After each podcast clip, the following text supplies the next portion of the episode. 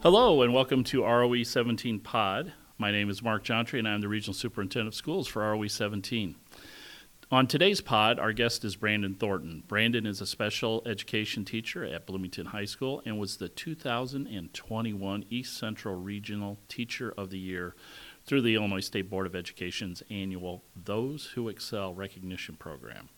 And I want to thank Brandon for joining us today. A little bit about Brandon. He has been a teacher at BHS, graduated from Illinois State University. I want to thank Brandon for joining us today. Brandon, welcome. And first of all, if you would, can you kind of tell us about your path to becoming a teacher and what, what, what inspired you to want to be an educator? Sure. Thanks for having me. Um, my path kind of starts very young. My mom has always been around kids. She operated a home daycare called Mrs. T's Calling All Kids in Rock Island, Illinois. And that eventually turned into a daycare center, which eventually turned into two full blown preschools. Uh, so she's now happily retired, thank goodness. But I've always grown up watching my mom take care of other kids which kind of helped cement two things. One, that I wanted to be a teacher, and two, that I could never be a preschool teacher. And so I kind of knew teaching was in my path, either with the family business or getting my own classroom. And I've, I've just always had really good teachers in District 41. That's where I grew up. That's the Rock Island Milan School District. So I kind of always knew I wanted to be a teacher. I didn't know what, didn't start to crystallize until high school when I had really phenomenal math and English teachers who would always keep me after school and especially in math and kind of help me help others, I guess per se. I thought I was there just to hang out with my teachers, but eventually I was help I was up um, helping other students finish their homework and that feeling of helping someone felt really good. and then I realized I can get paid for it. And so I kind of made it a career. Um, so yeah, that's where it all began. Very good. So I'm going to assume, besides your mom, who was an inspiration or maybe helped guide you up towards recognizing this ability that you had to help others? Was it teachers along the way? You referenced a couple mm-hmm, of teachers. Mm-hmm. Can you kind of talk about that a little bit? Absolutely. Miss Michael was my third grade teacher, and that was the first time I had a teacher that looked like me. Um, she was black, obviously. Uh-huh. And I remember walking in, and she was all dressed up like it was a Sunday day at church, and it just felt so cool to see someone that looked like me. But at that point, the seed was just planted, right? I still didn't see myself as a future teacher. I just felt excited to have a black teacher. And then in sixth grade, I had another black teacher, Miss Johnson. And then uh, around then, I started thinking, okay, I could I could do this. At that point, my brother was just graduating Illinois State University. And so I was coming down here for sibling weekend watching the Gamma Phi Circus. and then at that point, I knew, okay, A, I want to be a teacher, and B, I want to go to Illinois State University. And my mom pulled me aside and said, like, you know, I don't know if college isn't our future. It costs a lot for your brother to go, and so I'm just not sure. Which somehow sounds sadder than it was. It actually motivated me to work really hard throughout middle school, which put me on the honors track when I got to high school. Okay. And so that was a completely different experience taking honors English. And it just felt all of my teachers there, especially in the honors English program, it just felt very reaffirming that I could do something, right? So yeah, Miss Hayek, Miss Greenwood, Mr. Lillis, Miss Mendelin, they all shaped me in some way, shape, or form. To that, you, have named a lot of people there, and my uh, my guess is, or my assumption, um, partly because I've seen you talk about relationships previously, and I think one of the points you tried to make was relationships is really the true underpinning of what mm-hmm. a good teacher is. Mm-hmm. Would you agree with that? Absolutely, absolutely, yes. Um, what were some of the relationships outside of teaching, if there were any, that you felt like helped you move and realize and reaffirm that working with students was really what you wanted to do? Were there any jobs or summer careers or things like that, or working um, in other other jobs that maybe helped reaffirm that, or things you did that you realized I don't want to do? This. Absolutely, yes. Sorry for listening to this, Dad, but my dad also had a uh, family business, and he it was Dr. J's lawn care and snow removal. Okay. And I remember one day coming out to his cars, and he had a new logo, and it said Dr. J's and Sons lawn care and snow removal, and that motivated me to go to college because I did not want to. I did not want to do manual labor. Gotcha. Um, I worked for Rock Island Parks and Rec every summer, and that was a lot. I also worked for Taco Bell, and so those sorts of jobs kind of help reaffirm what I don't want to do. Okay. Golden Apple was the beginning for me, okay. where I realized, oh, okay, this is for sure. That was super empowering experience. I was in the group where they had 100 scholars in 2007, where we actually went to teach before going to college. And so I taught at Chicago Bulls Academy gotcha. in Chicago the summer before my freshman year at ISU. And so you're teaching in the mornings, and then at night you're going to what they called reflective seminars, where you're learning kind of the coursework that you learn in you know, at Illinois State, curriculum instruction, or I guess mm-hmm. now teaching and learning classes. All the pedagogy. Yes, all the pedagogy. And then you had an additional class Tuesday and Thursdays where you're reflecting on the things you want to fix in education and how are you as a as a aspiring teacher. And so those summers were essential and helping remind me that okay this is what you want to do. Because i wasn't in the easiest undergraduate program. Um, i actually got my start in mathematics education at isu and so every summer though if things did go a little bit tricky during the school year i had the summer with my golden apple cohort to kind of remind me like okay this is you can do it. My second summer was at the Illinois Science and Math Academy in Aurora, okay. and that kind of reaffirmed my joy for math because being a math student and teaching math, I think, are two different things. Personally, yep, no that yes, that third summer I got the opportunity to teach in Bagamoyo, Tanzania. I was teaching fifth graders English. That was through Golden Apple, and then your fourth summer before you student teach is all about pedagogy, pedagogy, pedag- pedagogy, interview skills, and that was at Elmhurst College where I, we practiced pretty much mock interviews and things like that. Okay.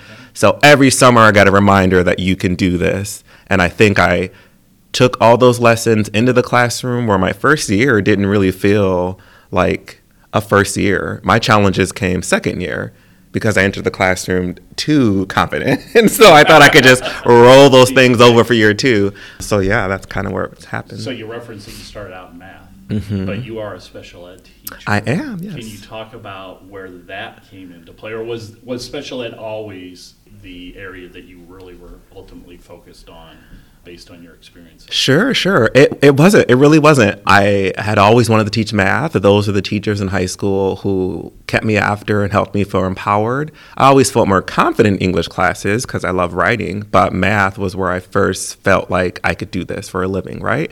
And then my first year teaching, and every year since then, I just finished year 12, I've been a co teacher. Where, for those listening who don't know, that's when a gen ed teacher is paired with a special educator and you're teaching kids at the same time. Um, and it's considered a regular level class, and the kids don't know which teacher special ed, which teacher gen ed. And so that was my first year experience, and I felt like I got this, right?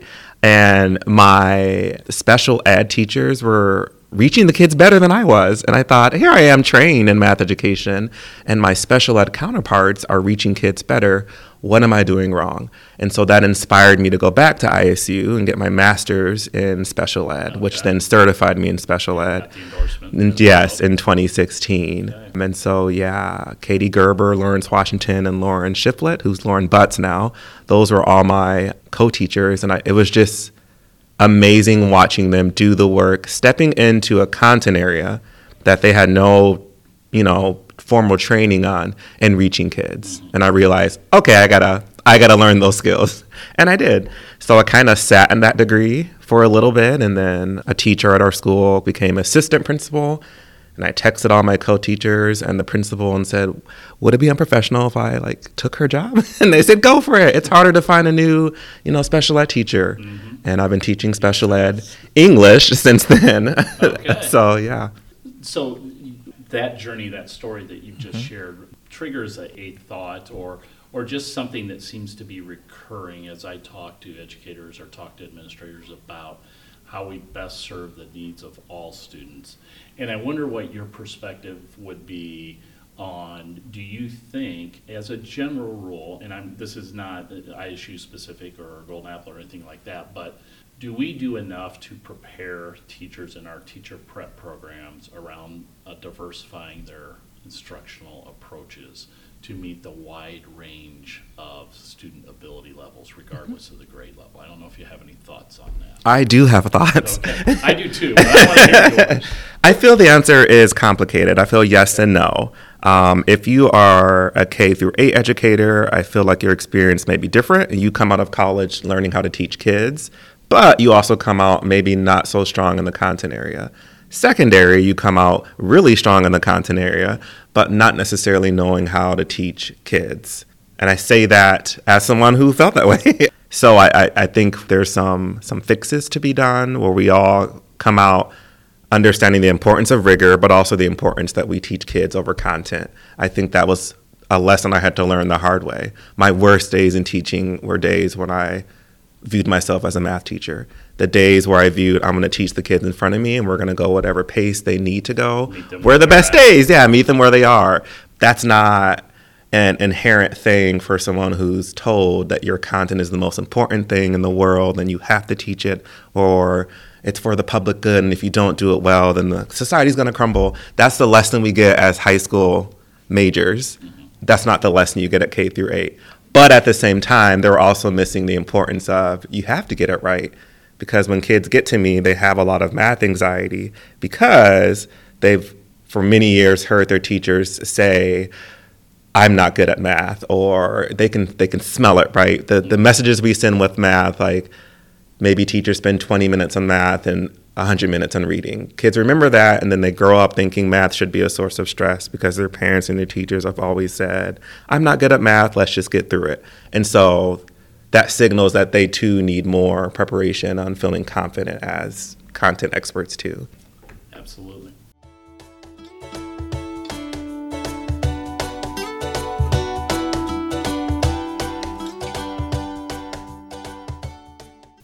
I want to talk a little bit about how you came to be, uh, or how, uh, how you became aware uh, that you were at least nominated for Teacher of the Year, in this case, East Central Illinois Teacher of the Year in 2021.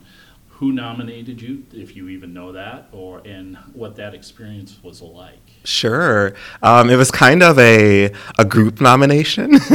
the District 87 board of directors, I guess I should say, mainly the superintendent, reached out and said, Hey, we want to nominate you for District 87. Okay. Can, Doc- can you do Reilly, it? Dr. yeah. Reilly at the time, yes. Can you do it? And at that point, the application was due in a week, I think, and I was in the middle of my comps for dis- for my dissertation.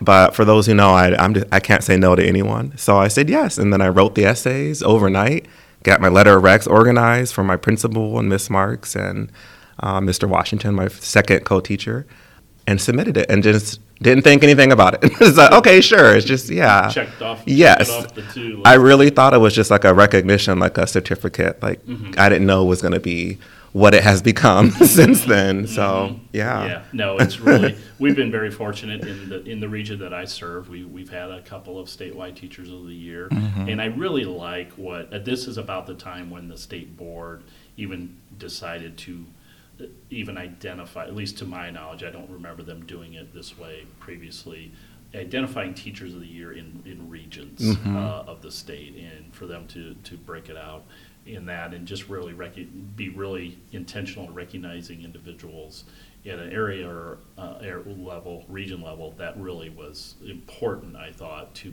let everybody know that, yeah, we pick a statewide winner every year, but they're being selected from a wide range, a wide group of people. So, Brandon, can you talk about um, your thoughts on how we get more students interested in the field of education and teaching, and specifically, you know, students of color more interested in becoming teachers as they go forward? Sure. Lindsay Jensen was someone I met through the, this work, I guess, as she's the 2018 Illinois Teacher of the Year. She's excellent. But She's doing she's doing amazing work. She's doing amazing work with the Illinois Education Association and just as a human with um, Educators Rising, which is a cur- pretty much a curriculum. I like to say. I think of it as more of a a technical education association, essentially, where kids are competing in certain events that kind of mirror what we did at Golden Apple. So they hosted their second annual conference at Illinois State University. I think it boasted around a thousand kids. did. I, we, Bloomington High School, sent some kids there. Bethany Warren is someone who comes to the top of my mind who got second place in one of the events. And she's just been so excited since that experience. And so, experiences like that, experience that I got with Golden Apple, where they can kind of see themselves as a teacher, she's a student of color, um, I think are super important.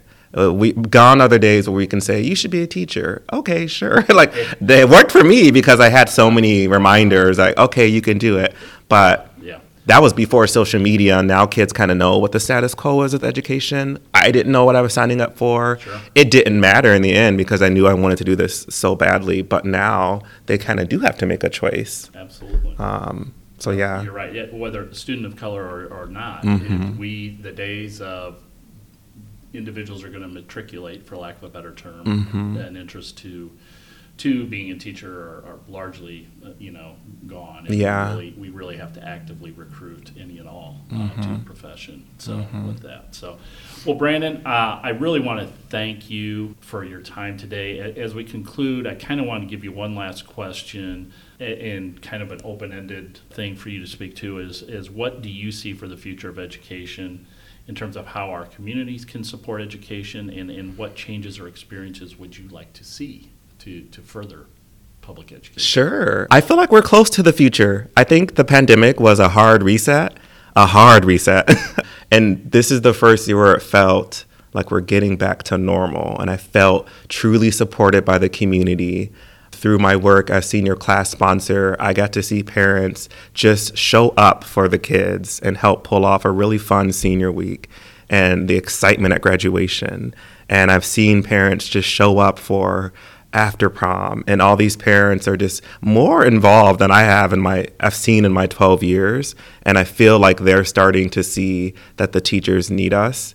And for a good 2 3 years there we were pitted against the teachers with politics but I think that's that's fading now and they're starting to realize that public education is synonymous with public good. Mm-hmm. And I think every year it's just going to keep getting better and better. We're seeing a lot of teachers leave because they're thinking every year it's going to get worse and worse.